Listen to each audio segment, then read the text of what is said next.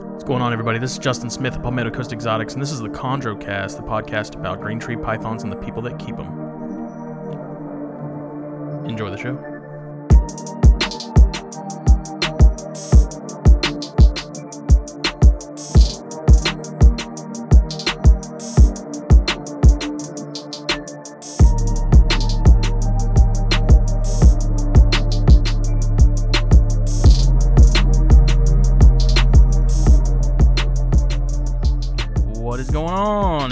This is Justin Smith of Palmetto Coast Exotics. This is episode 16 of the Chondrocast. Uh, this uh, episode, I'm joined by guest co-host Bill Stegall of Phoenix Reptiles and uh, Thaddeus Sauls of TLS Reptiles. How's it going, fellas? It's going pretty good. Hey, good What's- evening, guys. What's new? How's Texas? How's Indiana?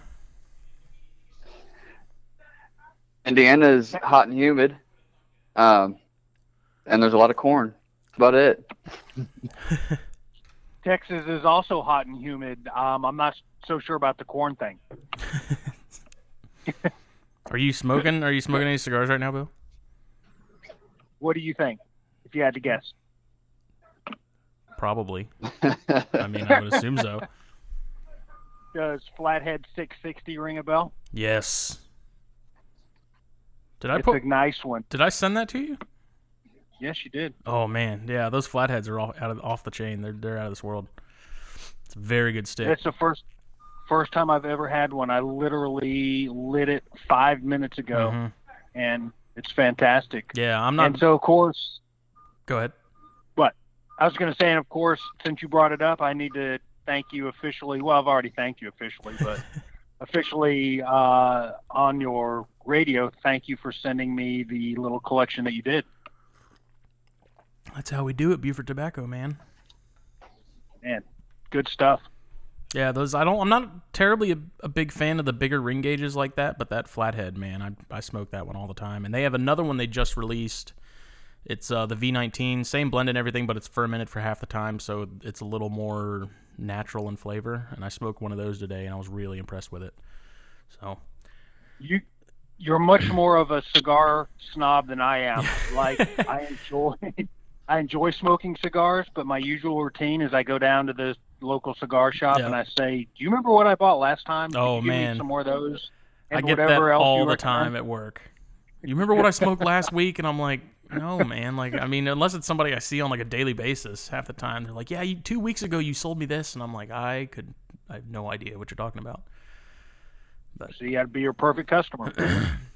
It's my job to be a cigar snob. I know it It's is. what I get paid to do. You do it well. Thad, do you smoke cigars? Uh, on occasion, not very often though. I got you. That's cool. Do we call you Thad or do we call you Thaddeus? You know, I've I answer to both. Okay. Um, it just really depends on your personal preference. I go by Got you. I went by Thad growing up, and uh, when I got older, I started going with Thaddeus. But there's always a whole bunch of people that call me Thad, and it doesn't bother me a bit. What about T Dog? T Dog. I call Bill the won't I won't Steegs all the time. Bill's How the about bad Steegs. Thad? Yeah. Bad Thad. Bad Thad. Bad Thad. There we go. With two D's on the bad. And two D's. Oh, all right. Anyways, Bill, I'm glad you're liking the cigars. Um, Thank you. if you ever want any more, hit me up. We do deals on, on boxes and stuff. Quick plug for work while I'm not at work. Yep. Um, I need to join your monthly club.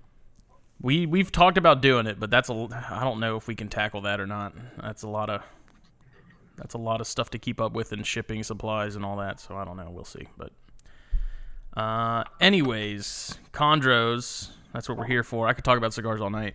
Um, and chondros and cigars just go together so perfectly. You you need you need a new podcast, Justin. oh man, cigars. don't man, don't I. I don't know why I thought about doing a dart frog one at one point, and then Jake had to talk me off the ledge on that. He's like, "Dude, two's enough," and I'm like, I, I, "But I could do it. I got the time. I could make it happen." And he's like, "No," and I was like, "Okay." So, but there's some new ones coming out that I'm, I'm, I need to check out. Some cigar ones that are that are pretty cool sounding. Cool. but Thad, let's get into the uh, stereotypical general information about yourself, uh, your history with chondros, and your history with reptiles in general. All right. Um, well, if you haven't noticed already, my name's Thad or Thaddeus. Uh, uh, my day job is I'm in the uh, Indiana National Guard. I'm one of the full-time staff, and um, my partner in this whole chondro endeavor is uh, my wife Laura, who is amazing for putting up with all of my crap. And um, when she married me, that was her first experience with snakes. She didn't even know I had one until she looked over in my bedroom one day and there's a green tree python sitting there on the dresser. And she goes, What the heck is that? I hope And, it was uh, in a cage. It's my chia pet. Oh yeah, uh, absolutely. but uh, that's where that's where we started uh, together. But my history goes way back. I was probably I grew up in Indianapolis, um, and probably four or five years old. I was just attracted to the creek down the road. hmm Uh, I lived in I lived in the city, so there's it was more of a drainage ditch, but I didn't care. I was down there in my dad's boots, catching crawdads and stuff, and um, getting all nasty and muddy. And then we moved when I was like seven, and there was this park in Brazil, Indiana, and that was a haven for reptiles. That's where I caught my first turtle, and my dad let me keep it, and it snowballed from there. So I had like just about every species of turtle at one point that you could catch out of that pond. Painted turtles, sliders, snapping turtles, Yeah. soft-tailed turtles, musk turtles Wow. and uh, my dad let me keep them all. so, um, and then as I got older, I went off to college. I didn't have a collection for a long time, and about ten years ago, I decided that I had missed it, and I wanted to get a, I wanted to get something. So I just started researching, and I wanted, I didn't want a ball python. No offense, Bill, but I. That that I don't keep ball pythons. I keep royal pythons. yeah, I'm, I'm sorry. That's that's my mistake. Put that Royal card back in the deck. Let me throw my pink my pinky up in the air when I say that too.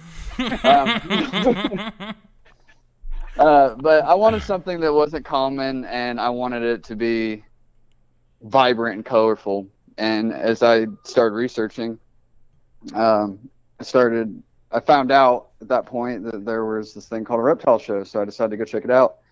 And that's where I saw my first green tree python, and from that moment, I was like, "That's it. That's what I want to get." Mhm. So I didn't buy it there because I was, I was uh, had the foresight enough to do my research before bringing one home. Holy crap, So- Bill! Are you hearing this? it's real. So crazy. and the other crazy thing was, believe it or not, it was a captive bred and born green tree python at a reptile show, what? a small reptile show in Indianapolis. Wow. Unbelievable, right? Yeah. So One in a I got, thousand. yeah, so I got his business card, and I don't know if it was a month later, I can't remember, but I ended up calling him, and I drove down to Kentucky because that's where he was from, and I picked it up. And then that was the only snake that I had uh, for another eight years. And that snake went through the ringer because I didn't know about Facebook. I didn't know about all these groups.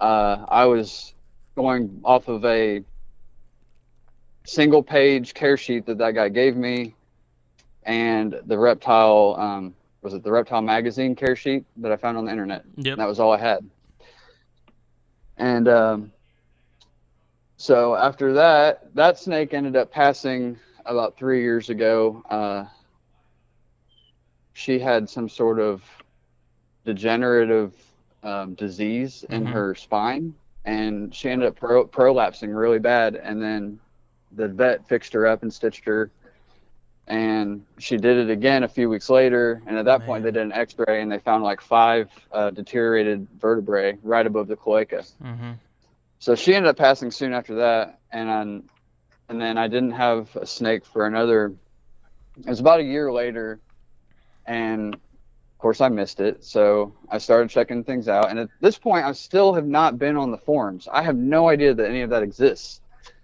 So I go to another reptile show, and I pick out a, um, I believe it's a Suriname boa. I'm no expert on boas, Yeah. but so I pick it out and I bring it home. I had all the cages and everything already set up, and and then I have her for a while, uh, maybe six months, and I'm like, this is a cool snake.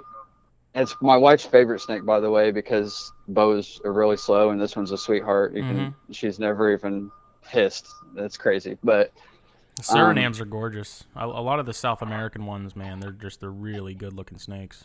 Oh, absolutely. The snake is beautiful. It's got the nice pink, the nice pink cheeks on her, and I, I think that's what my wife likes the best about her. But, hmm but it wasn't doing it for me. I liked her, but I wanted something else. And then somewhere in there is where I discovered the forums and the Facebook groups of green tree pythons, and so I that's when I got like really hooked. I started I I joined every single one that I could find, and then not too much longer after that, somebody posted one up. Um, guy named Brian from Missouri, and he had one that he was letting go because he was his life situation was changing. He couldn't keep it anymore, and so I messaged him immediately. It was like, "I want that snake.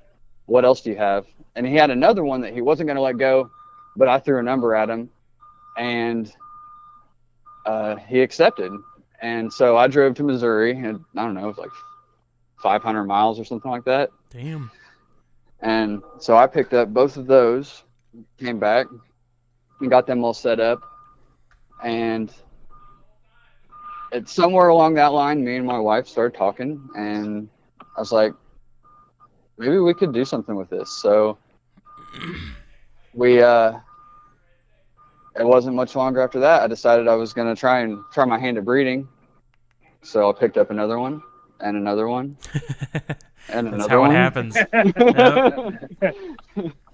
I've heard And, this uh, story before. yeah, I was saying, this is sounded familiar. Tale as old as time, right? Yep. So Well, that's cool, man. Um, what what were the, lo- what, do you know what the localities of the ones you got from the the Missouri guy were? So one of them is um, actually the mother of my clutch that I just produced, Mhm. and she's, what from what I can tell, pure Biak.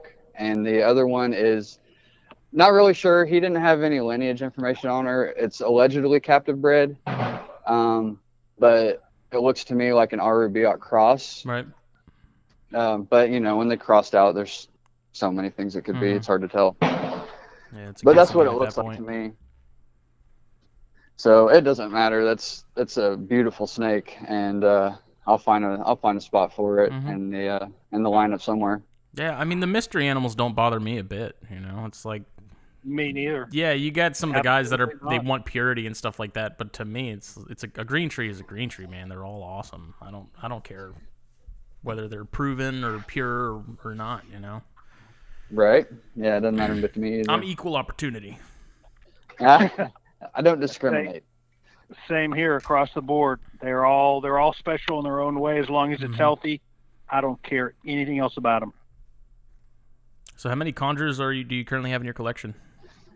So right now there are eight adults, or uh, well, young adults, some of them, Mm-hmm. and then there are 17 of the hatchlings. There were 18, and one of them just never. Just I'd have to chalk it up to failure to thrive. Mm-hmm. and it passed uh, a few months ago. But the rest of them were all doing great. And what else do you That's have? Out, fantastic. what else do you have outside of chondros?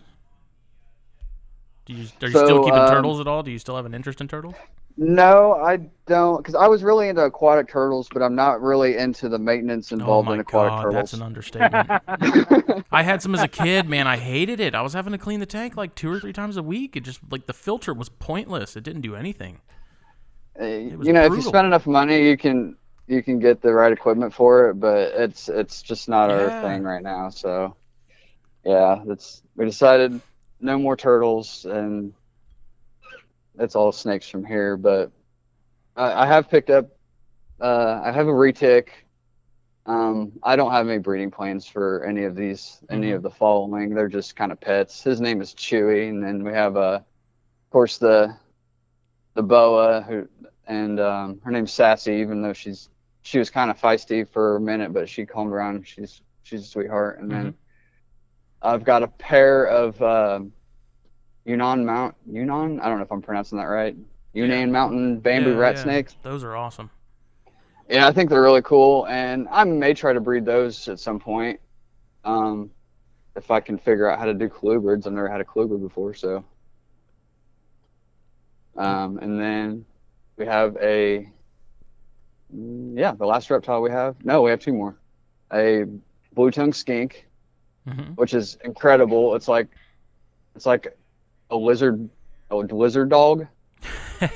It, it eats dog food. It laps water out of the water bowl like a dog, and then it comes up to me when I open the cage and lets me scratch its chin. So uh, you tell me what it is. I don't. Is it Um, fetch? Eh, no, not yet. We're working on that. Yeah. Baby baby steps. yeah. And then uh, a new passion project that I want to get into is a. Uh, I just picked up my first one. It's an emerald tree boa. oh, cool. little little captive born female. She's a couple years old, so um, I've only had her a few weeks, and yeah, she's going doing pretty well so far. So we'll see where I'm- that goes. I want to get into those eventually. Bill, have you ever kept emeralds? I have. I kept one. I uh, it was very uh, similar to, to Thad's story. I, I, I got a female. She's about a year old, maybe 18 months old.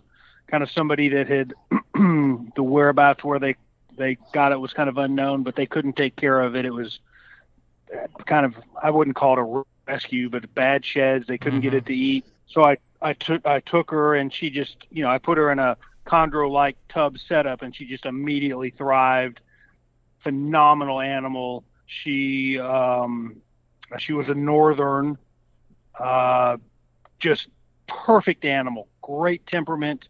But at the time, I was practicing as a physician, and as she got bigger, I decided it probably was not worth the risk of me keeping her just in case there was a, a bite. Yeah. so I I ended up trading her. Um, I regret it now uh, because my circumstances have changed, Right. but she was just a beautiful, phenomenal uh, animal. So I certainly see people's um, passion with those animals. They're they're so wicked and they're they're so similar to green trees. It's Mhm. amazing. I think they go hand in hand, man. Like I like I said, I really would like to get some eventually. They're they're pretty high up on the list of of stuff to to jump into at some point soon. Absolutely. Yeah, they're awesome.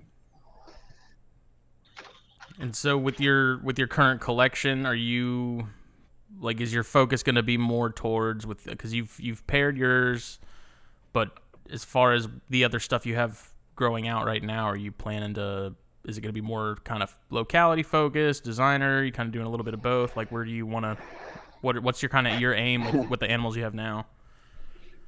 It's pretty broad spectrum right now. Mhm. Um, I've got two Biak females, um two Jayapura type females, a Jayapura male, one um, blue line from David, uh, Vibrant Veritas. Nice.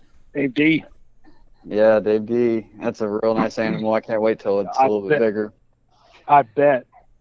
Um, then the one I got from TK that was the sire to my clutch, and um, I think that's all my, yeah, that's all my adults right now. Yeah. So you kind of got So got a little bit of everything. Yeah, what what we want to do is we want to do a little bit of both. We want to do some locality type, which we're covered on the Jayapura. hmm Um, we don't have any Biak males, so probably want to pick one or two of those up at some point. And then I really like, I shouldn't say I, my wife and I both really have a, a preference for the blacks. Yeah. And, uh, you know, I know Bill, you've got I'm gonna say you're with the right guy right I've now. ever seen. So, so that's, I'm hoping to try and get uh, focused a little bit on some uh, some black stuff, and then as well as stick to some pure locality. Mhm. Um, that's where that's kind of where we're looking at the at the moment. Sweet. The good news is that is that you know I I just has become I have become just more and more convinced that there's um, such great crossover or a symbiotic um, kind of relationship between blue and black animals. I mean, I think they the the the black animals that I've seen that have come from blue line lineage, you know, have been really impressive, and I just think there's I think there's a special relationship between blue and melanistic um, chondros. I completely agree. Completely. And we're off to a good start. We have some, uh, the one we got from TK's got some black lineage. Uh, it's got some high yellow lineage too, but we're not really going to focus on that too much.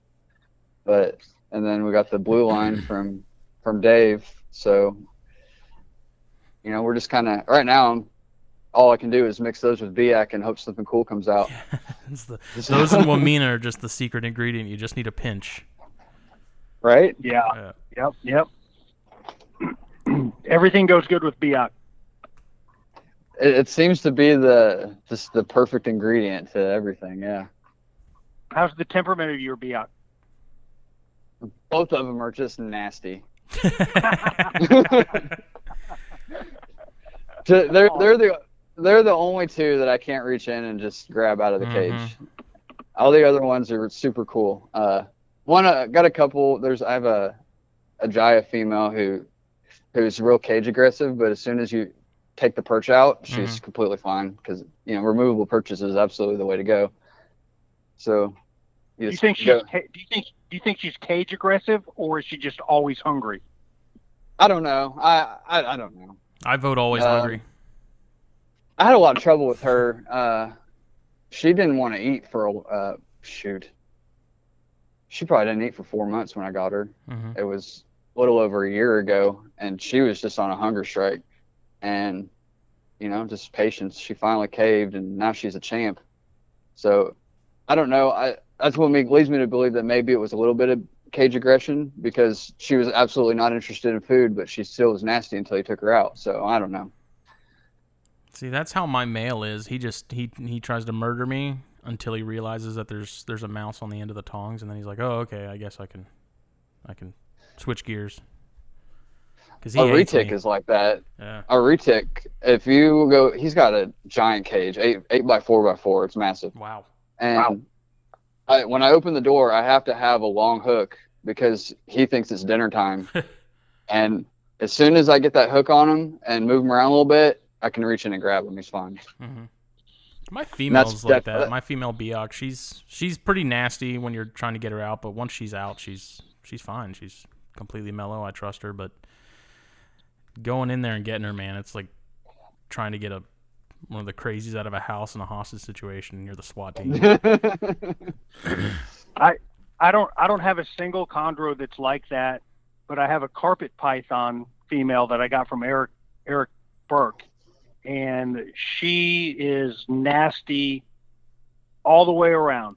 You know, you walk by the cage, she strikes the glass. You get the hook out, she strikes the hook. You get her out on the hook, she's striking at you while she's on the hook.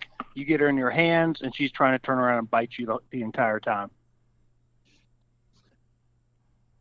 yep, that's how that's how the Biak is. She Yeah. just she hates everyone.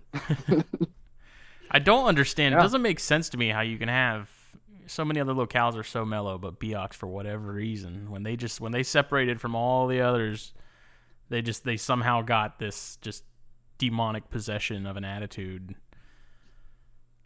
Because most Yeah, of mine are pretty there's certain- gnarly.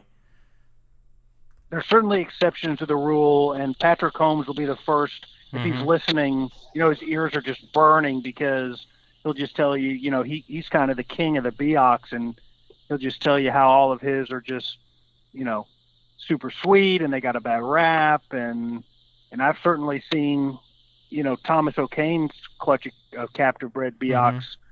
I had the pleasure of of having four of those as babies, and they were all super docile but I still think you know the rule of hand is 90% of of captive bred green trees and even even the farm bred or the slash imports are pretty docile except for the Biak type. hmm Yeah, it's funny you say that because the babies that I have that I hatched out, they're all I can handle all of them without getting bit at all. Like not a single one out Yeah. of the ten or eight that I have try to do anything. Yep. You know, they don't try to pull anything funny. Yep, same here. Awesome. I think there's definitely, and we've talked about this on our show, not only with chondros, but any of the any of the other species. Like I've got Borneo shorttails. Mm-hmm. Every generation you get that's been bred in captivity, you know, I just think there's more propensity for them to be docile, Agreed. non-defensive. Completely agree. But let's get into uh, your your current setups. That how are you keeping your? Uh, well, first of all, I had a question too before going back a little bit. Um, Okay. how long, how far out are you from breeding those younger animals you have? Um, probably two, one to two years. Some of them might be ready next year. Mm-hmm. Um, and then the others, the others should be ready the year after. Um, I've got a male right now that's on the fence. Probably all my males could possibly go this year, Mm-hmm. and one of all of them, one of them might have to wait another year. That's the Jai Jaipur that I just got. Um, really, really awesome looking Jai Jaipur male. Uh, it was a red neo, but I don't know if he's gonna ha- he's gonna have enough age on him to breed this year. But I think everything else is gonna be good. Yeah. And we have we have one Sorong that is ready. She's absolutely ready. She's like almost 900 grams, wow. and she's gonna be. Well, I just I actually she's been breeding, uh, some making some July and August love, and I don't know if anything's gonna come of it, but we'll see. And then there's another, the other Biak that I just got. I don't think she's really going to be acclimated and ready to go this year. She's she's had too much moving stress, but Mhm. but I'm I pair up. I'm I don't just wait until I, you know, I don't wait until cycling and temperature drop to start throwing them together. I just like to see what happens. yeah, I'm the same way. And uh, so maybe she'll be ready to do something by next late spring. We'll decide to see how she progresses. I do got to say though, with chondros, it is really nice to be able to know that you want like taking your time. You're better off like not being in a rush to get stuff up to size and get stuff paired. It's just like you know when they're ready, they're ready. I'm just gonna I'll pair them when they're when I think they're good to go. And I I don't know. I find like sort of a comfort and sort of a relaxation in that of you're just kind of along for the ride with these things. Yeah, and I don't really, I don't really worry about trying to put size on them. You know, I just Mhm. feed them an appropriate size meal at the appropriate times, and when they're ready, they put on the size, and and you just, I don't, maybe it's just me, but I can just tell, like, oh, that one's hmm that one's gonna be ready. So Yeah, I I don't- don't have. go ahead. I was just, I was just going to say I don't have a lot of absolutes with chondros, but I ha- I have two concerning female chondros. I won't breed them for the first time until they're five years old. I don't care what they weigh. In fact, I don't think I've ever weighed a chondro in my life. I, I, I literally, I've never weighed one. hmm Um, so I breed them based on age. Females have to be 5 And if I do get a female in that's an adult, I will give her a minimum of 12 months before I'll try, before I'll introduce her into a breeding project to settle in. Right. Yeah, they definitely take some time. Yeah, it's just not worth the risk. It's not worth the risk to breed them when, breed them when they're younger, and it's not worth the risk to breed them when, uh, even if they appear like they've settled in. I just, I have found that, you know, again, a year, roughly a year, to really make sure they're settled in um, before I'll, I'll give them a stab. And that's that's not just my experience. That's going on um, people that have been breeding chondros a lot longer than I have. And what's the youngest male that you've bred, Bill? Sickness was the youngest I've bred. He bred at three. Oh, okay. Gotcha. Because I've got this I this subadult male Biak that I'm gonna try uh, early next year. He's two now. He'll be probably close to three by then, so he should be good to go. But I'm gonna give him a shot and uh, see if he can make it happen. you know, I think you run the risk of even when they're breeding young that they don't have adequate sperm Mm-hmm. to get the job done. But the risk you don't run is is it's not going to kill them if you're wrong. Right. And if you're wrong with a female, you've got a significant risk of killing Mhm. them. Definitely. It's a one-way street. Mhm. But let's get into your setups now. What do you, as far as like neonates and up? How do you how do you prefer to keep yours? Uh, I'll give you a brief rundown of my uh, of my keeping green trees without having the help of the forums, and then yes. give us give us the rundown on that. uh, there's probably a lot of people that can relate. Uh, so when I my first setup was uh, the hatchling, and it was in a critter keeper where I sealed off all the vents on the top. You, and- what'd you use to do that?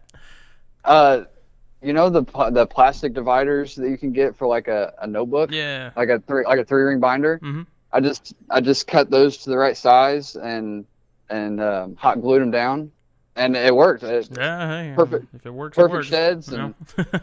and then uh, but that that didn't last long. That that outgrew really quickly. And then um, what what are those called? Um, uh, I bought a Exoterra. No, I've never put any chondro in glass. anyway, it was one of the um, it was one of the the plastic, the PVC cages. Mhm. Uh, vision. It was a vision cage, Oh, okay. and it wasn't a very big one. So uh, she grew out of that probably two years later. So I ended up having to get another one, and uh, I think I don't know what I was keeping substrate wise at that time. I think it was just paper. And then I got the bright idea uh, when she grew out of the vision cage. I was going to build my own. Right? Terrible idea. Um, terrible, terrible idea. Like it worked, uh, but it only worked for a while, and then the cage started to deteriorate, and I just started having problems with sheds. You know, you, you see in the in the forums or some every now and then somebody's like, "Oh, I'm going to put a waterfall in or a fogger." I've like, done both of those buddy." things, and they are both horrible ideas. It never works the way you want it. Um, so after after what's that? Did you put Did you put any aquatic turtles in there with them? No, no, I didn't. I just- Paludarium? I, I've never tried to never tried to cohab, but um, but then I got smart and I found the website for PVC cages and um, I bought my first PVC cage, a 36, one of the 36 inch ones, Mhm. and that was the best cage I ever I ever had, and um, still have it. That's still where my big Biak is in, and so then when we started getting um, more green trees, uh, the two that I went to get from Missouri, they were in they were in the exoterras, and I quickly moved them out because the, they were sealed the right way, and I was able to keep humidity in, but it, they just don't hold heat very well Yeah. and so I wasn't happy with them. So I got rid of those, and I ended up going. I built a rack with melamine or melamine, however you pronounce it, and um, I used Cambro tubs, the large Cambros, Yeah. and I'm still using that rack. It's awesome. Um, it's just heavy as hell, so I hope I never have to move it. Yeah. and that is, I I kept them on paper for a long time, but in my house, my house gets really dry, and so even even with the when I changed waters, uh, I would dump some of the water bowl in the bottom, but it was dry the next. It'd be dry the next day because it's just so there's no Wow. humidity in my my house is super dry. I need That's to crazy. I need to do something about it. But so what I ended up switching to was um, I went from butcher paper and I now I just use cypress mulch hmm and it holds the humidity a lot better. It doesn't evaporate as quickly, and just I just keep an eye on it. If it starts to mold or mildew, I just you know about two three weeks is all I let it go before I change it out. Yeah, I like cypress. I've used it in some other stuff in the past. I haven't used it for green trees, but it's it was one of my one of my first choices just because it's so cheap and it you know it smells decent and Yeah, and you just got to keep an eye on it because it will mold. yeah, get that that fuzzy And- looking stuff, little Yeah, patches of and- Yeah, and that makes me worry about respiratory infections and that kind of thing. So I'm just real vigilant on keeping it cha- keeping it changed out so they don't get sick. But um, that's but that's currently that's the that's the setup for the adults. It's uh, Cambro tubs, uh, cypress mulch, and then I change the water twice a week. Mhm. Um, usually on Mondays and Sundays because that's when I'm home the most. And uh, they they do great. They shed. They do everything they're supposed to do. The Neos, um, they're just in a right now. They're in a shoebox rack, and they just get paper towel substrate. Um, oversight, you know, big for the tub. It's a pretty good sized water dish. Yeah. When when they were hatchlings, they were I kept them on water substrate for a couple weeks, Mhm. and um, that way they got all hydrated and everything. So, and it seems to be working pretty good. Nice. They, um, I keep everything at I don't go above 84, probably 84 degrees in the hot side. mm-hmm. Um, one because it's it, it would be really difficult for me to go above that. I'd have to put my heat tape at an unsafe temperature. hmm But they don't. I don't. I don't personally believe they need anything warmer than that, anyways. So Yeah, 85 is the hottest I have any of mine. Everything else is all the all the older animals I keep thermostat set to like the low 80s, Mm-hmm. and they just Yep. they, they seem to do fine. They I don't I don't I agree. I don't see a reason to keep them any hotter than 85 max. 82 to 84, and most of them, like every now and then, and you see them, you see them thermoregulate. Um, it Mhm. With the hot side at 82, 84, you, you still see them moving back and forth from warm to cold. So um, that tells me that something's something's right. Yeah, I had John Irby on the last episode. and He keeps his heat panels like center mounted in the cage, and that's something I'm going to start trying to do with these the next batch of Python portals I put together from from David. Uh, I want to experiment with that a little bit and see if I notice any difference. It makes sense. I mean, I guess it is in a sense giving them more of a gradient than just sort of an A and B. Yeah. Um, yeah. we have we only I only have the one heat panel um, in the big in the big 36 inch cage, and I honestly I can't put together what she likes and what she doesn't because she'll sit over on one on the cold side for a month, Yeah, and then and then my and female's she'll- like that. Yeah, she'll do the same thing. Every single night she's not moving around, but she Yeah. always goes back to the cold side, and then the next month she'll be on the warm side the whole month. So I don't. My I don't girl camps out on the hot end all the time, and I'm checking the, the thermostat and I'm temp gunning her hotspot, and I'm like, "What are you doing?" I was like, "Why why aren't you?" She cruises at night every night too, but every day she's on the hot end. I'm like, it's not even cool in there. Like it's fine. Like I don't I don't. They're a lot of those that are like that. I just chalk it off to you're just an oddball. You're just a weirdo.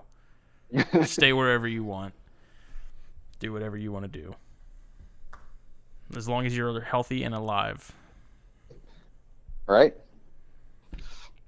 And far as far as feeding goes, what's your feeding schedule like? Um, there is no feeding schedule. Uh, when they, I don't feed. Let's see, where should I start? So if I'm not cycling, just normal Mhm. maintenance, um, probably once a month. Mhm. Right now, I'm feeding once a month, um, give or take. Um, I think my males I let go just this past cycle. I let go five weeks before I gave them a meal and um, when I am am cycling, because I'm trying to do the food cycle thing. I didn't do it last year. I'm trying to do it this year. So Yeah. the some right now, I'm you know I'm letting them get real good and hungry before I feed them, and then the females will ramp up to probably every two weeks here, end of September ish, early to I don't know. I haven't really decided yet, but um, and that's that's pretty much it. I don't I don't want to make him fat. The the Mhm. male, um, I was feeding him a little bit too much, and I noticed he was starting to get chunky, so I cut him back, and he's he's slimmed down a little bit now. So I don't like to see them just sit in one spot and never move. And if you feed them too much, that's what they do. Yep. So if they're moving around at night, that tells me they're they're hungry, they're looking for food. So then I give them another week or two, and Mhm. then I'll feed them. Yeah, it's incredible that you wouldn't think that a snake that's already extremely lazy could get any lazier. I mean, it's the reason you know that I have to put elevated water dishes. You know, in a lot of mine because I think they're so lazy that they will not get off their perch to get to the ground to drink. But have you noticed a difference by elevating them though? You know, I mean, to be completely honest, no, because I'm rarely out there Mhm. when they're active at night, and I, you know, I know they're they're drinking. Um, but I would rather have a lazy hydrated chondro than an, an you know a lazy unhydrated chondro. Very So, true. Right. Hydration's big. Good enough. Yeah, it is. It's good enough reason for me. You know. Probably probably the most important thing in chondros is hydration. If you ask me. And you know, I've heard people say that uh, when they about emeralds, um, uh, maybe it was forced feigning, uh, but when they change the water bowl, they see him drinking that very night, and I've noticed the same thing. I mm-hmm. get I see more more green trees drinking on the day that I change their water than any other time. So there's something to that. They know if the water's stale. Definitely. Yep. It's so funny how like most snake keepers or like especially royal keepers get so excited when they when their royals eat and i'm like the complete op you know with the green trees if i ever see one drinking the camera's out yes, drink that up. That's right. Drink it. It's like I know Drink you'll it. eat. I don't care about that, but for the love of God, like I want to see your face in the water bowl. Thadd, do you do you um do you soak your prey items before you feed them or inject them with water or anything like that I don't inject them. I've thought about it, but I uh, I do soak. Um, when they come out and they thaw, and then they go in Yeah. a hot water bath. Yeah. And then I, I usually let them sit in that hot water until the water's cold, and then I dump it and I refill it with hot, and then I and then I feed them. So they have a so the, the prey item, the mice have a chance to uh, absorb some of that, and I don't know if it makes a difference, but it makes me feel good. I think it, it I has think it at makes least me- some effect. Yeah, I think they're, they. i think it makes a i think it makes a huge difference Yeah, I mean it's water intake regardless.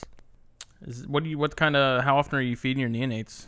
And well, I guess before we get into that, how difficult were yours when you hatched yours to get them going? Did you offer them food immediately? Did you wait a little while? What was your process Um, with that? so there was a few. I did some trials on a couple of them uh, just to see. Uh, I waited a few days, and Mhm. then the there was absolutely zero interest with any of them in eating until after they shed.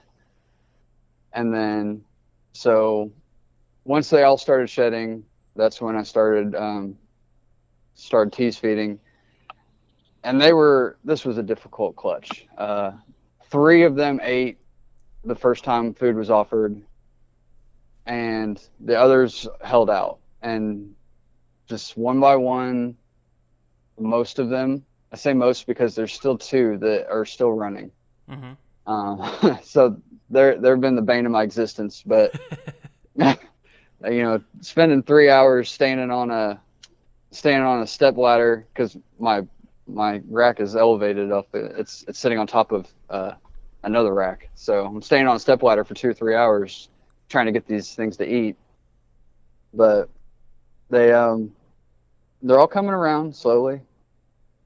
I had I had three just start eating last week for the first time, and I'm like jumping for joy, running around the room. hmm Uh, but they, um, even the ones that aren't eating, I've, uh, well, you asked how how often? Uh, five to seven days. Okay, pretty standard. So, but the ones that aren't eating are getting assist fed, and I started doing pinky heads, and the pinky heads just don't have hardly any nutrition. They're just so small, and they were. It was about a month after.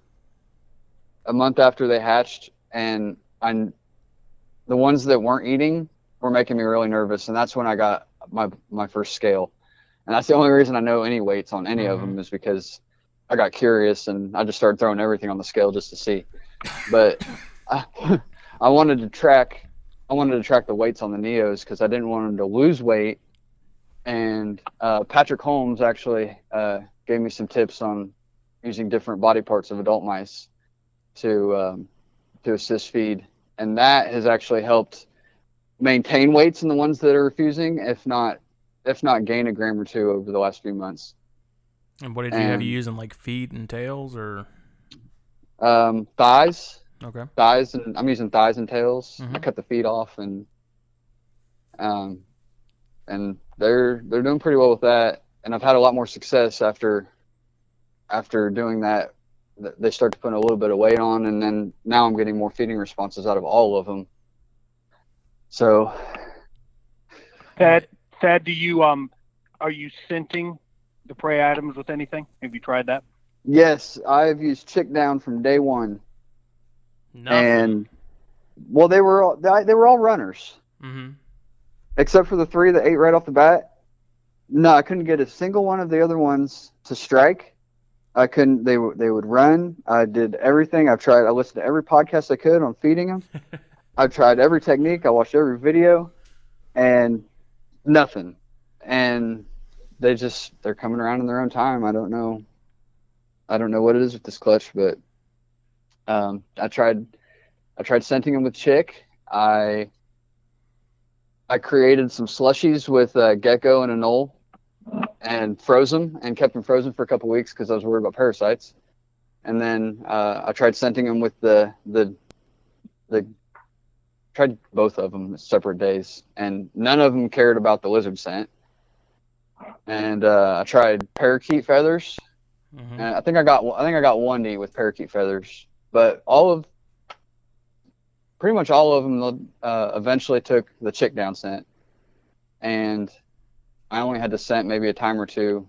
Once they took it, then they were just on unscented. They just they switch over pretty fast. Yeah, it is wild using I the think- chick scent for mine, man. It was like night and day. Like the switch had just flipped. All the ones that hadn't been eaten were snatching them up. Yeah, I think by far that's the most successful, you know, scent, and it, it really makes no sense why they why that would kick Yeah, them in. um, but but my experience has been the same. In fact, I will not even try establishing a clutch.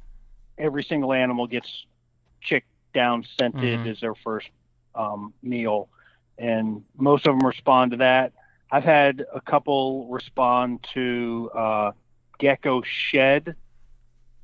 Uh, put you know a very small piece put on the head of the of the prey. I've had some respond to that. Other people swear by the parakeet uh, down. Uh, I've never had in, a good experience uh, with that. I've tried that. Um, so you know, it's just it's kind of fun to try the different things. Um, but I think that that your your approach to uh, if they if they're not eating after four trials, especially if they're runners, just assist feed them early. You know, don't let them Mhm. get behind the behind that curve. Um, you know, where they do start to lose weight, or you know, just don't let them get behind that eight ball. Just you know, go ahead and get that assist feeding done. And I I, I assist feed um, strictly with tails, mice. You know, hopper mice tails. I haven't had really good experience with the heads. Seem to me like they a lot of times they'll mush up, and before I can get them to they work swallow well, it, they're but just a gooey mess. yeah, Um, Yeah, I they're nasty. assist- yeah, they're nasty. I can assist feed a hopper mouse tail, and and most of the time, n- never even take the animal off the perch. In other words, I just you know grab it by the head, Mhm. still on the perch, slip that tail halfway down, and then you're in 15 seconds you're done. And it's very unstressful for the keeper, unstressful for the animal, and hmm you know, most of the time, I've never assisted an animal. I can't think more than three or four times before I've gotten it to, you know, eat uh, on its own. Runners are different. The the ones that strike and wrap and drop, or they strike and they hold it in their mouth and they drop. I think a lot of that is they just don't know how to swallow. Um, yeah. It's so you- bizarre that it just seems like once they start eating, they understand like what's happening. It's like literally teaching them to eat. It is. it is. It's like a light bulb goes off in their Yeah, head. yeah. You know.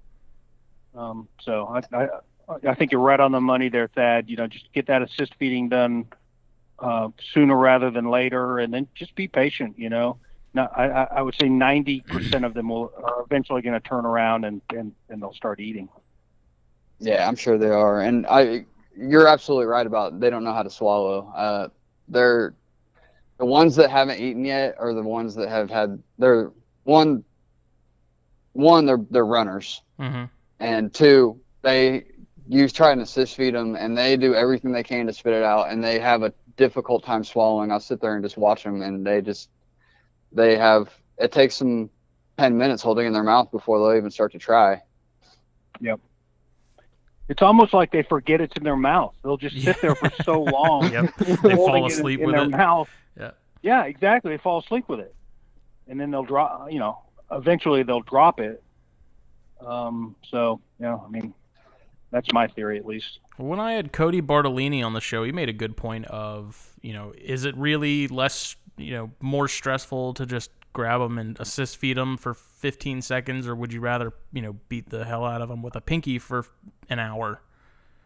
You Yeah. know, which one's more more stressful than the other? And he's like, I'd be willing to bet it's probably the assist feed thing. So that made me feel a little better about having to do it with mine. I was like, yeah, he's right. I didn't really think about it that way, but I tease him I- I- for like like five ten minutes tops Yeah, before, yeah. And then I just close it and I move on, mhm. and then either at the end of the feeding session or the next day, that's when I'll go back in and assist feed. I'd, yeah, I'd just I'm trying to. I'd close mine up for two minutes as I move to the next tub and work my way back through the lineup for those that hadn't eaten. And usually, after they've kind of gotten their bearings from waking up or whatever, they seem to, to grab it and get with the program. Yeah, they'll. It's almost like they reset when Yeah. you close that tub Yeah. and you give them a, you know, like you said, a two to three to five minute window to kind of reset. Then you can restart the process. But I agree with that. If they're running, no amount of teasing in the world is going to make that Mm-hmm. going to make that baby eat. If they're running, you know, teasing it is only going to stress it. Now, if they're striking and dropping, striking or missing, striking, striking, wrapping and dropping, that's a different scenario. But if they're running, you're just stressing it out by beating it up. Now, what's your experience with? Have you had? I'm sure you have. Uh, they'll they'll wrap it with their tail, and they'll just hold on to it. Um, because some of the ones that would not eat, they were runners. Eventually, like in the last couple weeks, have started doing a tail wrap where they'll actually grab onto the pink, and then they still a couple of them still haven't eaten it, but they're wrapping it. Uh, Yeah. Do you?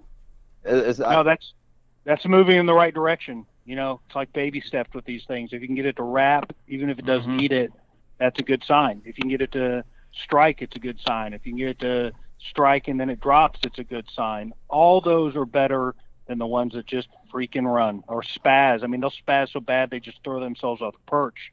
And Oh, then, yeah. you know, then you're done. You know, you just close the tub and, like you said, assist feed the next day. But you know, some of them are just very spastic. Mm-hmm. hmm I'd have some that would wrap them, and then you know, as I'm closing the tub or something, I'd close it real slowly, but still, they they they took their mouth off the pinky, and then they were just holding it. And most of the time, I just close the tub up, turn off the lights, because those would be usually be the ones that I would feed last, because I know that they're the ones that are most likely to do it.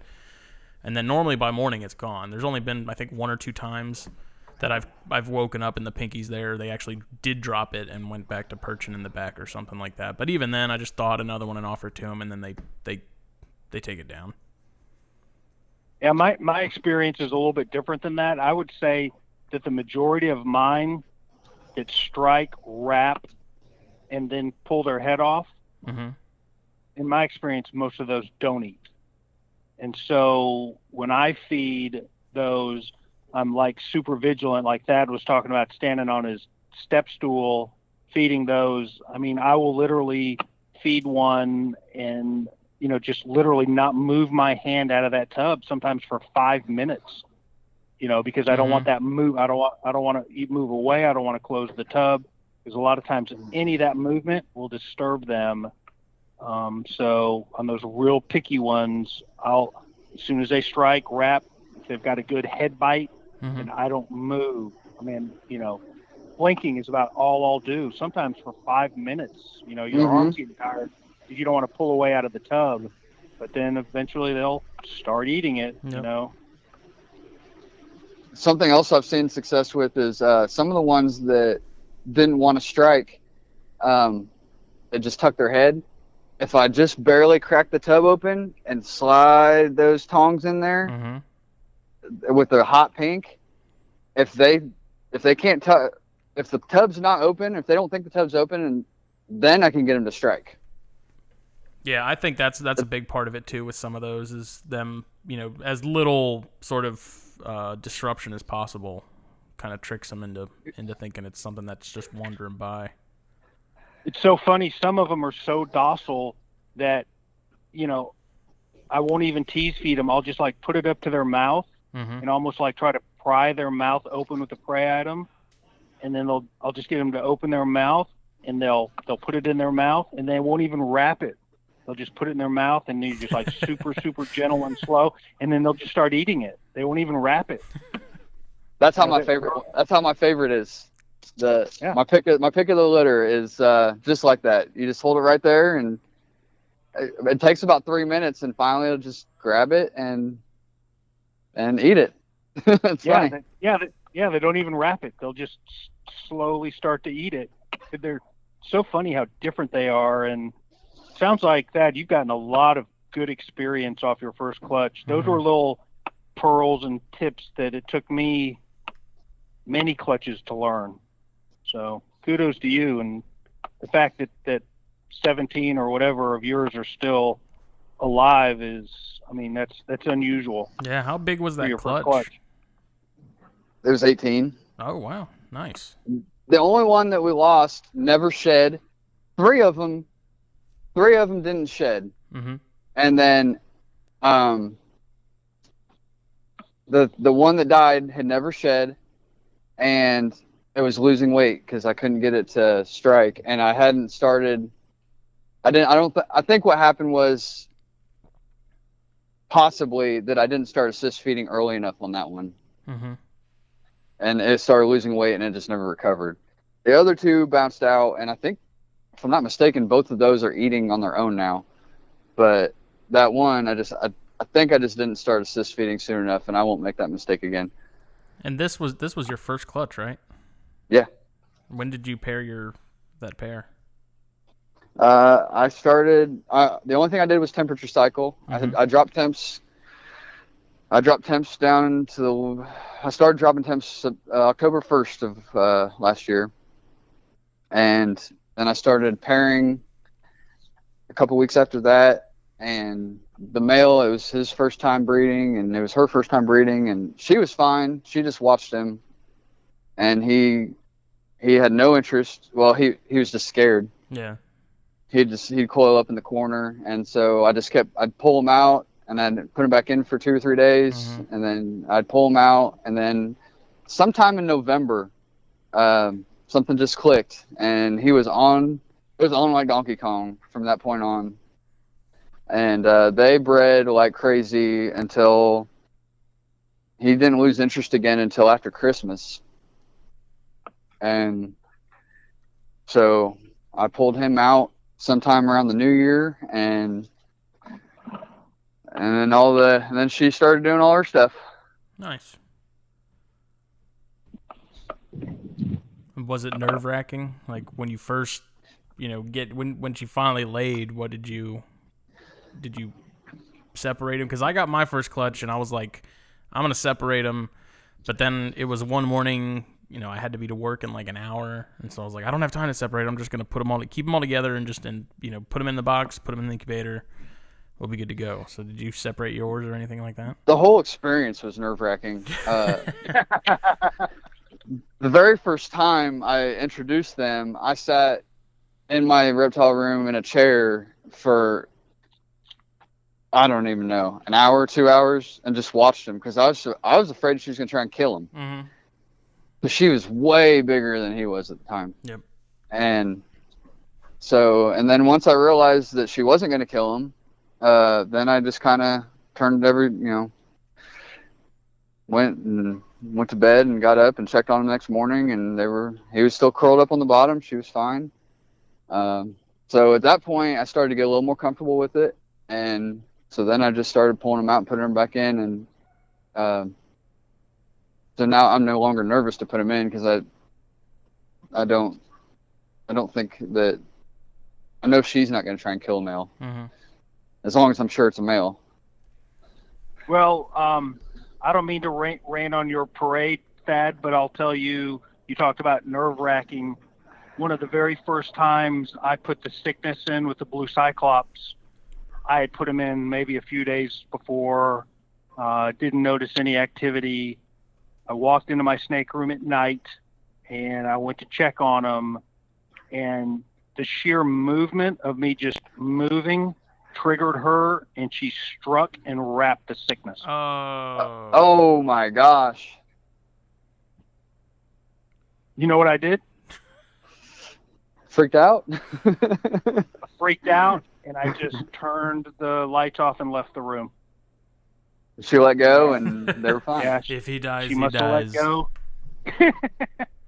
she must have let go. She obviously let go. Um, and I, I never had a problem with them, you know, doing that again. And he obviously was suc successful. And so she didn't scare him off No enough. hard that he feelings.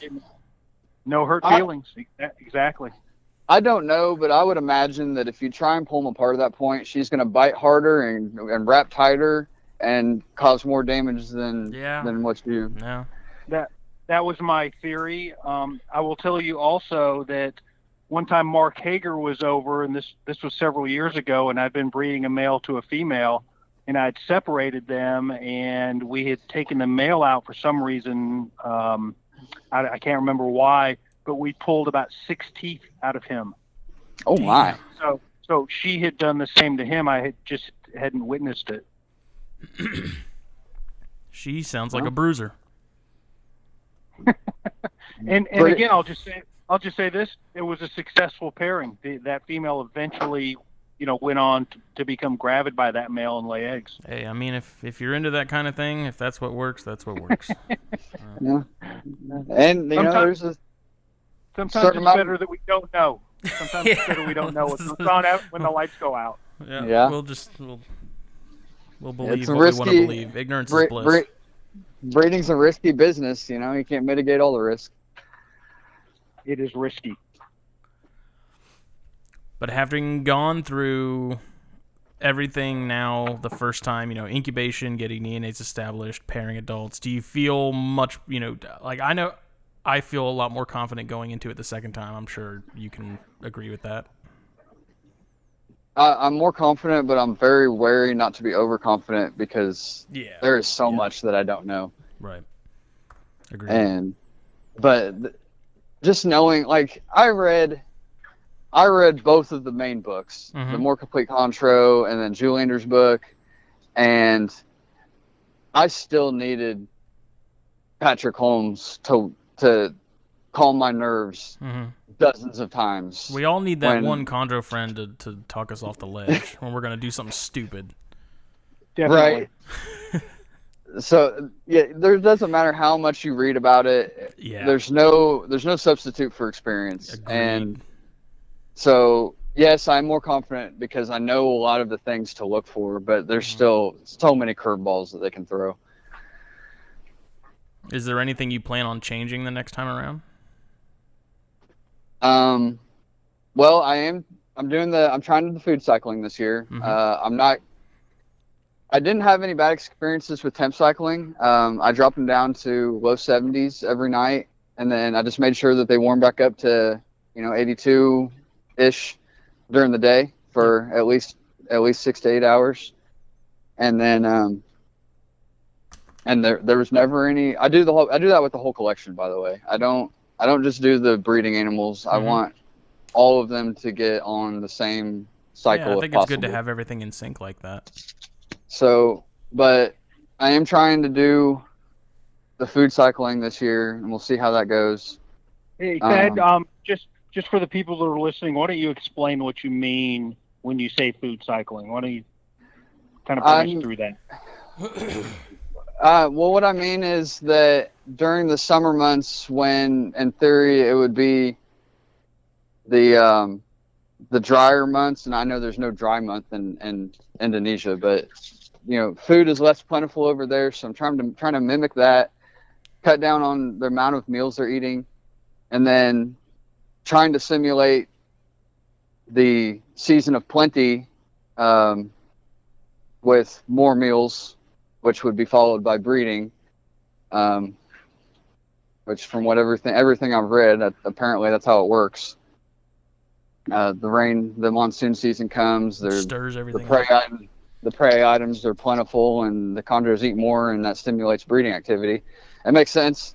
Mhm. Uh, so that's what I'm trying to simulate, and a lot of guys that I've heard on other podcasts have said that all they do is food cycle, and it works fine. So that's kind of the direction I'm trying to go. Still do a little bit of temperature cycling, Mhm. um, just because it also works, and Yeah, that's Uh, my question for you. Why why would you get a, get away from temperature cycling? Because I think it's a great I think it's a great method. Are you worried that, that I'm not going to. prone respiratory? I'm not going to. I'm just trying to add another factor to hopefully get a higher success rate. Pique I'll, I'll even more temperature cycle. I'll, I'll still drop their I'll still drop their temperatures in in the fall. Um, hmm and but I think maybe that pair that pairing that with food cycling, you know, once I'm putting more pairs together, um, hopefully I'll have a a higher success rate with getting gravid females. I don't. Mhm. I'm, I'm winging it here, but we'll, we'll see what happens.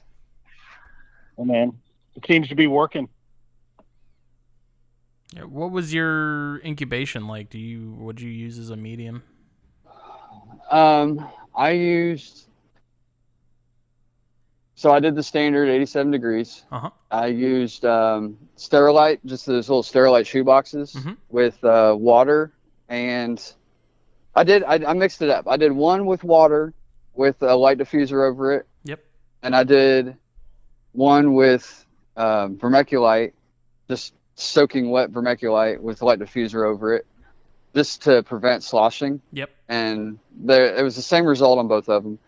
Um, I know there was an issue with my thermostat that I was using, and because I was I had a thermostat on, and I also had an external one of those uh, one of those thermometers that's got the probe, Yeah, yeah, like indoor outdoor and things. it turns out that my thermostat sucked and my probe was off by a couple degrees. So Oh. my first my first 2 to 3 weeks of incubation they were actually cooking at probably closer to like 84 and a half 85. hmm And as soon as I started realizing there was a problem, I immediately went out and got a new thermostat, um, a high end one, and got the temperatures correct. And but at that point, the eggs had already desiccated a little bit. They'd already started to dent in after like three weeks, and so I was I was worried, hmm and I didn't really know what I could do to try and get them to plump back up.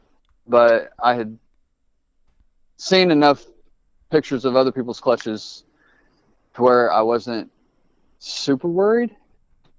Right. Um, They're still salvageable. You just They yeah, they weren't molding. They still had vein develop. Like I, I, I only candled like one. I candled all of them the very first day, hmm and then I I did a test candle after about a month to see because it was dented in. Really, it was the worst one that was dented in. I wanted to see if there was still still vein development going on, and it was doing fine. So I just left them, got the temperatures right, and I don't know if it was the temperature that caused them to dent in or if for some reason they weren't getting enough humidity or a combination of both.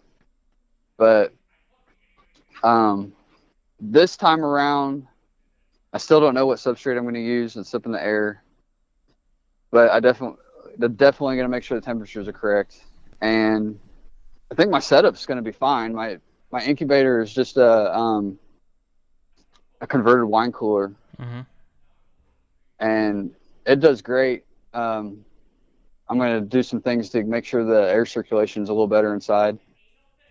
Yeah. but um, I don't think I'm going to change a whole lot. I may. I'm up in the air whether I want to put them directly on vermiculite Mm-hmm.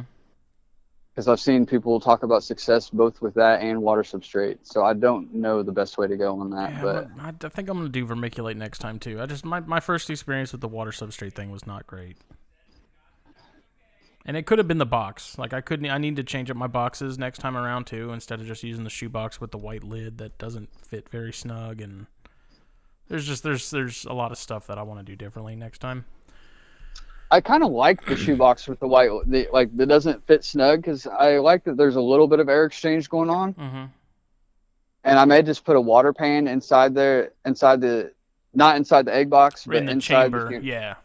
To to raise up the humidity inside the actual incubator itself, and then keep the Sterilite. That way, there's a little bit of air exchange going Mhm. on, but it's still holding all the humidity inside.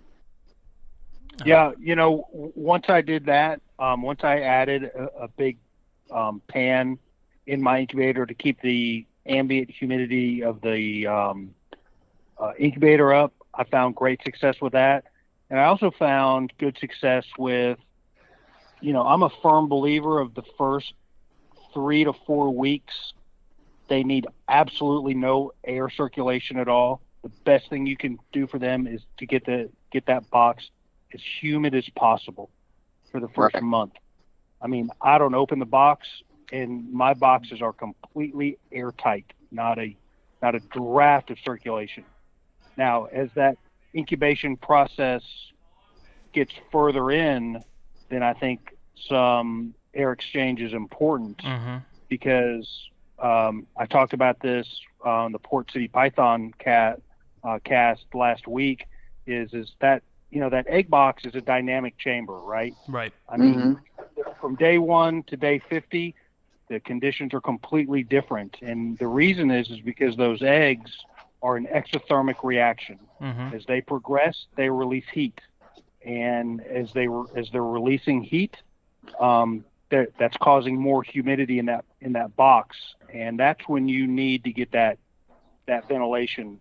The first four weeks, I want them as airtight as possible, no air circulation, and com- you know, there's no such thing as too much humidity unless you're getting water droplets forming on that on the top of the uh, egg box that could drop on the egg.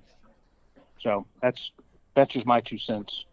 Are you using like a regular six quart box bill when you do yours, or you do them a little bigger?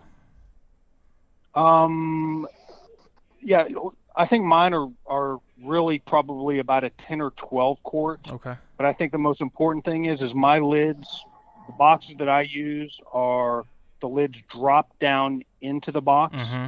and so um, there is no chance of any air Yeah. getting inside that box. Because that's that's something that I saw brought up recently. I don't know if I was it was on YouTube or Facebook or something like that, but someone was talking about it. Might have been another podcast, but they said bigger boxes seem a little bit easier to manage. Ironically, uh, humidity and temperature seem to be a little bit more stable in bigger boxes than they do small boxes. That makes sense. I mean, Yeah. think. I mean, it makes sense. Th- You know, think about a fish tank. Hmm you know, everybody says that the 200 gallon fish tank is easier to manage than the 10 gallon, and that's because uh, you just have much more, you know, Yeah. To work leadway with. for for for error, so to speak. Uh-huh. Right. Yeah, so that's one thing I'm gonna try next time too. Is I'm gonna I'm gonna go with a, a bigger box and something like Bill said that's that's airtight that I can manipulate down the road. I think Yeah, and the way. that- That, I'm sorry. Go ahead. I, I was just gonna say, and the way that I manipulate that is, is I have holes in the box Mm-hmm. that I put tape over, and after about three or four weeks, I take that tape off, and now, you know, I don't have to do anything to the box, uh, but all of a sudden now I've got ventilation in the box, Are you doing tiny like pinholes when you do that? uh, like soldering iron side Okay. holes. Okay. Mm, okay. Because when I did I it, only had um, I only had like five or six eggs in each box. I had, I probably had three six quart boxes in my incubator, Mhm. and because I was concerned about being in too small of a box for when they started producing their own heat. That um, that way, the box didn't have too many eggs in it, causing the temperature to rise too much.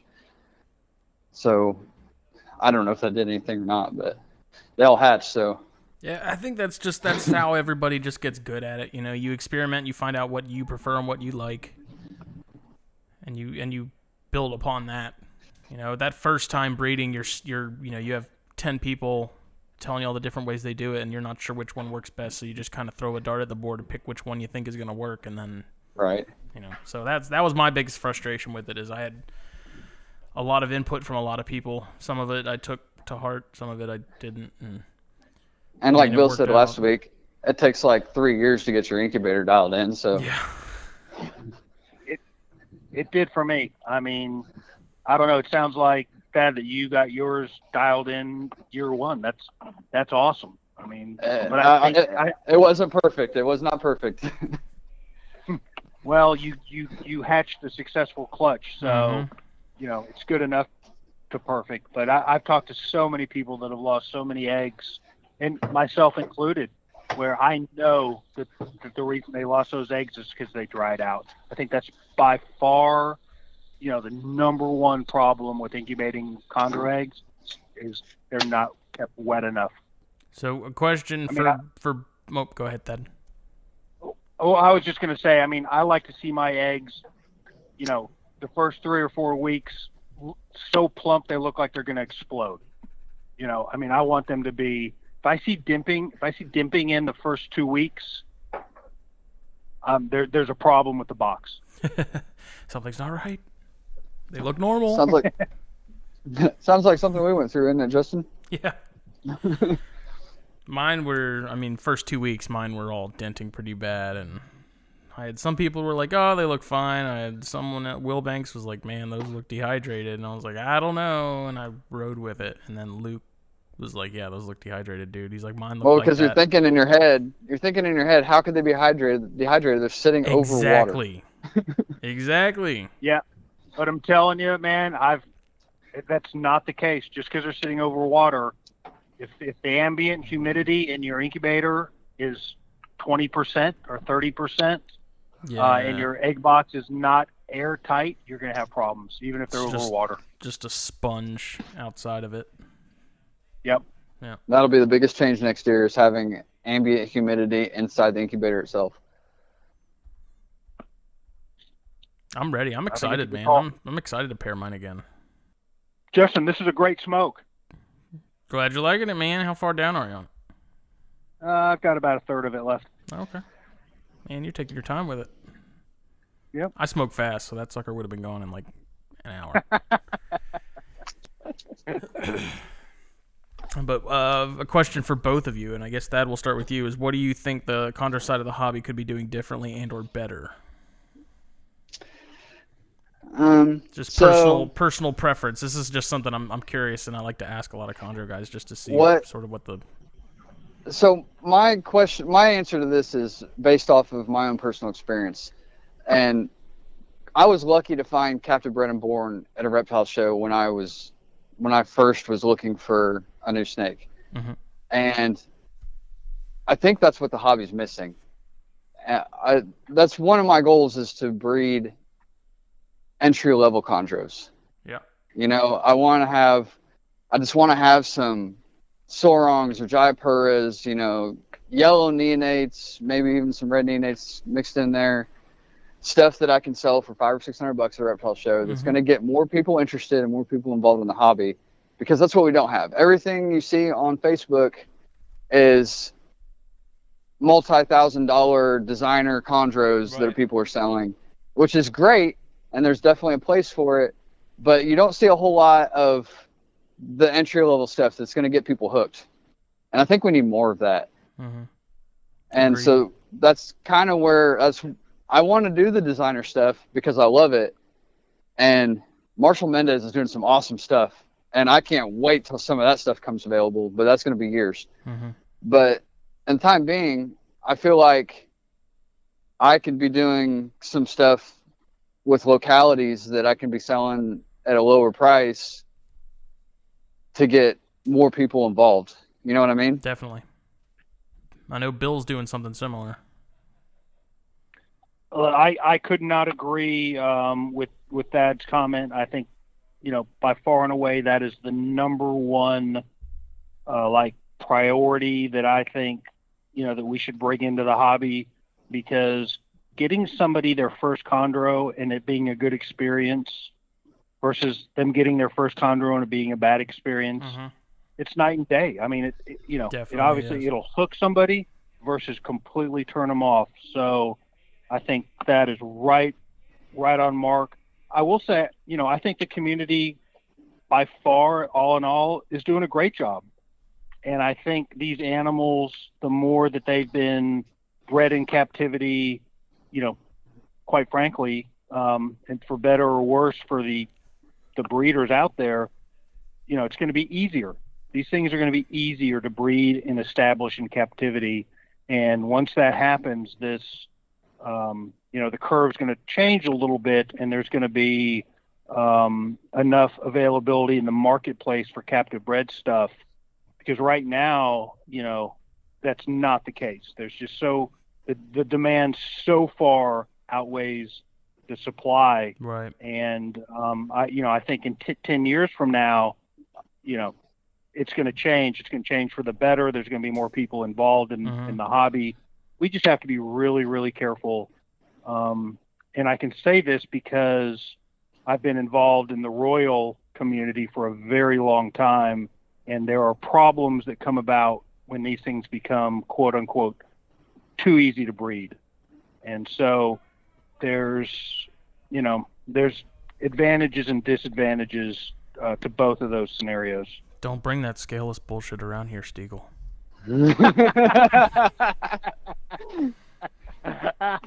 oh, don't get me started because I got some clutches. Because I got some clutches in the incubator. He's already right working now, on just- making a, a royal royal chondro hybrid. It's gonna happen.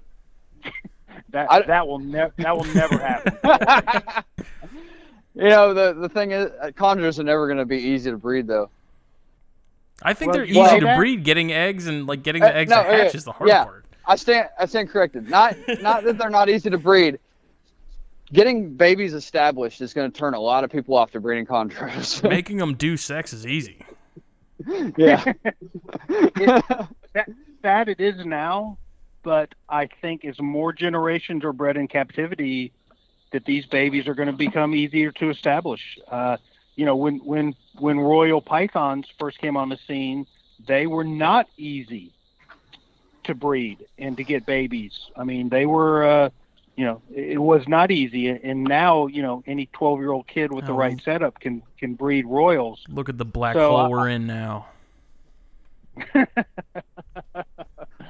Hey, that's how I make my living, man. Yeah.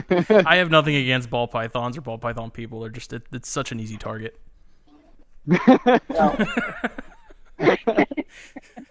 and I love it. I, re- I relish it. But I think we're do. I think you know to answer your question, Justin, that I think we're you know we're doing a lot of things right as Mhm. far as you know disseminating the information, being very transparent. That's my my biggest pet peeve with the ball python community Right. is the lack of transparency. And I'm sure you can you can um, appreciate it a little better than most seeing both sides of it. I just I've seen it with carpet pythons because Mhm. I used to be a prolific carpet python guy. I mean, that's you know, I've produced many, many clutches of carpet pythons, but I saw that community um, slipping into the ways of the royal community, and it's it's a slippery slope. Saw their souls turning black. I, I mean, yes and no. It's it's it's, it's, it, it's difficult. Um, you know, you just it's it's a difficult topic. But to answer your question, I think we're doing a lot of things right, um, and I think Thadd's point was was you know right on the mark of getting some um, lower entry level captive bred chondros that are you know relatively easy to keep Mhm. That that's how you're going to grow the community. We Yeah. just have to be careful in how we grow it. I couldn't agree more, man. My first experience with the green tree was like eight or nine years ago, and it was horrible. And it wasn't until two years ago that I got back into them. And I remember when that first one that I ever bought died, I was like, I'm never messing with these things again. Yep. Yep. And that's a Yep. lot of people's experience because every reptile show you go to, the only green trees you see are imported Biaks, Mm-hmm. and they don't Yep. thrive. All right. Well, it's podcasts like this and it's experiences like both of you guys have had um, good experiences, successful experiences. You know, that's what's going to continue to, you know, foster the growth. We just Mhm. we just have to make sure that it that growth happens, you know, um, in, a positive way as much Yeah. as possible. And I will say, I, that's what I, one of the things I do love about the Chondro community in general is, you know, everyone like like you said, the transparency. You know, there's really no secrets in terms of people and what they're doing and what's happening. You know, be it Nido or anything like that. Uh, and everyone's willing to help each other. Like I feel like we're all kind of in the same boat. We don't know where we're going, but someone sees somebody land, you know, off to the right or off to the left, and you know, everyone starts kind of working towards that. And it's uh, it's uh, it's it's hard to describe, but it's just everyone's sort of there for each other. It's just one big sort of tribe. Yeah, and I think that's largely a function of the size of the community, Mm-hmm. you know, and Agreed. So that's why I'm kind of torn, you know, about about growing the community. I want it to grow. Believe me, I want it to grow. Um, but I've just seen it. You know, I've seen it with with with ball pythons and with carpet pythons, and so you know, we just got to kind of have to, you know, learn from the mistakes of other communities and just try to do the best we can do. Stay on the path. but Thadd, what's the what's the future of TL uh, TLS? Where do you want to be with Chondros in the near future? What are your plans for 2020? Um, well, so we want to add some more species. I, I know this is a Green Tree podcast, but No, man, There's- I'm, there's- snake guy. I've got a bunch There- more stuff other than Chondros in there. I'm down. you guys already anything. know I've got a I've got a caninus, and you know I want to get a few more of those someday. You know when when I'm a much wealthier person, I want to get into some batesii. Ooh. Uh, I love hortulanus. They're amazing too. Uh, really like those. Seeing zinnias, you know, I'm, I'm, I'm, we're talking to a Python community and I'm rattling off a bunch of boas. Uh, rough scales. Rough scales are like Oh, my holy grail. Dude, I you want- and me both. Bill, what's want- up? With, what's up with those? Make some more. Hey, hey, I, I, I got 1.2 animals from Dave D, and I think I've got a gravid female right now. So that'd be cool. he had some a few years ago and I didn't jump on it and I wish I would have. Man, I want some rough Me and Jake want some bad. I want inlands really bad too. but yeah, as far as the future, uh, yeah, adding more species, you know, having more locality stuff, you know, working with some of the black line. I want to have, I want to develop some of that. Um, long-term future is I want to do exactly what Bill's doing. I want to retire from the army and not have like so I'm going to retire at 45 years old, drawing pension. So I don't want to have to get another job. I Mhm. want this to be able to supplement my pension, and I got to be careful and not fall into the trap of spending every dime I get and not having money to put into it and grow it.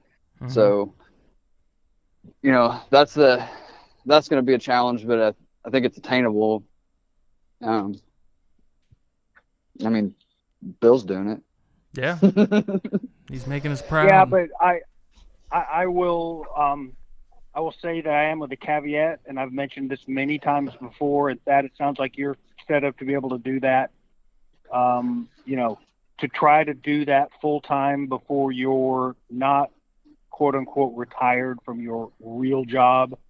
Uh, I would never recommend that to anybody. I think that's a, you know, that's a really, really tough path to go down. It's it's been done before, uh, but I think you know, it's one in a thousand. I think you you know you need to have, you need to have um, you know grown that collection organically over years or decades, and then you know if all things happen right, you still have a passion for it, then that can be an exit strategy for sure. But it, it certainly wouldn't be an entry uh, you know, level for me as far as like trying to take care of a family or or have any kind of consistency in a revenue stream or anything like that.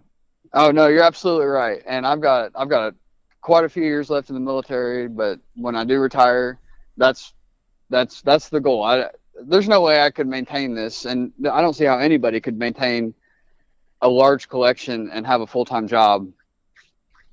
You know what I mean? It's just it's not going to be something I can do. Um, so that but that's what I'm working towards is growing the collection, and then when the time comes when I do retire, maybe have to get a part time job on the side to supplement. But uh, this is the ultimate goal. Could be a greeter at Walmart. You know, I think I want. I think I want to be a bus driver. Uber, man, Uber driver. S- school bus driver. You get summers off. You get all the breaks. There you go. They make a decent. They make a decent hourly wage. It's a good part time job. Same route every day. You've got, you've Yeah. got, you know, you, you've got benefit. Well, you don't need benefits because you'll be retired. But the big thing for me when I retired, you know, at, at 53 years old was, you know, my benefits. And, you know, the only reason that I was able to do this is because I'm, I can get health care benefits, you know, through my wife's employer. Um, because, you know, without that, I, I would not be able to do what I'm doing. And that's probably the biggest part of the military that's going to set me up is when I retire, I'll have all those benefits available to me, Mhm. and I won't have to. I won't have to get it from an outside source, Right. which is so. Well, have fun with retirement, both of you. I'm a millennial. It's going to be gone by the time I'm old enough to even qualify. So, I'm a I'll- millennial. I'm a millennial too. I just you know chose a I'll different be- occupation. I'll be working until I'm literally being put in the ground the same day. Nah, that's not true. No, Come on. not at all. Come on, Justin. You know there's a piece of you that you know I'm foresees 20 years 20 years from now, you know, to be able to, to to do this and you know bow out of your of your day job, right? Well, hopefully at that point I'll be owning a cigar shop and I won't have to worry about that. If you own a cigar shop, do you really work a day in your life? This is true. I work at a cigar shop and I don't work a day in my life. Hang out and watch the Friday trilogy and Rush Hour and Cops and drink coffee. Ooh, that's sounds like sounds pretty good. And I saw you, you know, your picture out by the pool. You know, Yeah, that was at my parents Oh. yesterday. I had a day off and I didn't do anything. So I kicked You know, it. speaking of life goals, my you know maybe you uh, maybe you have this, maybe you don't, Bill. But I have a pool as well. But my one of my life goals is to have a pool and not have to be the one that goes out and maintains it.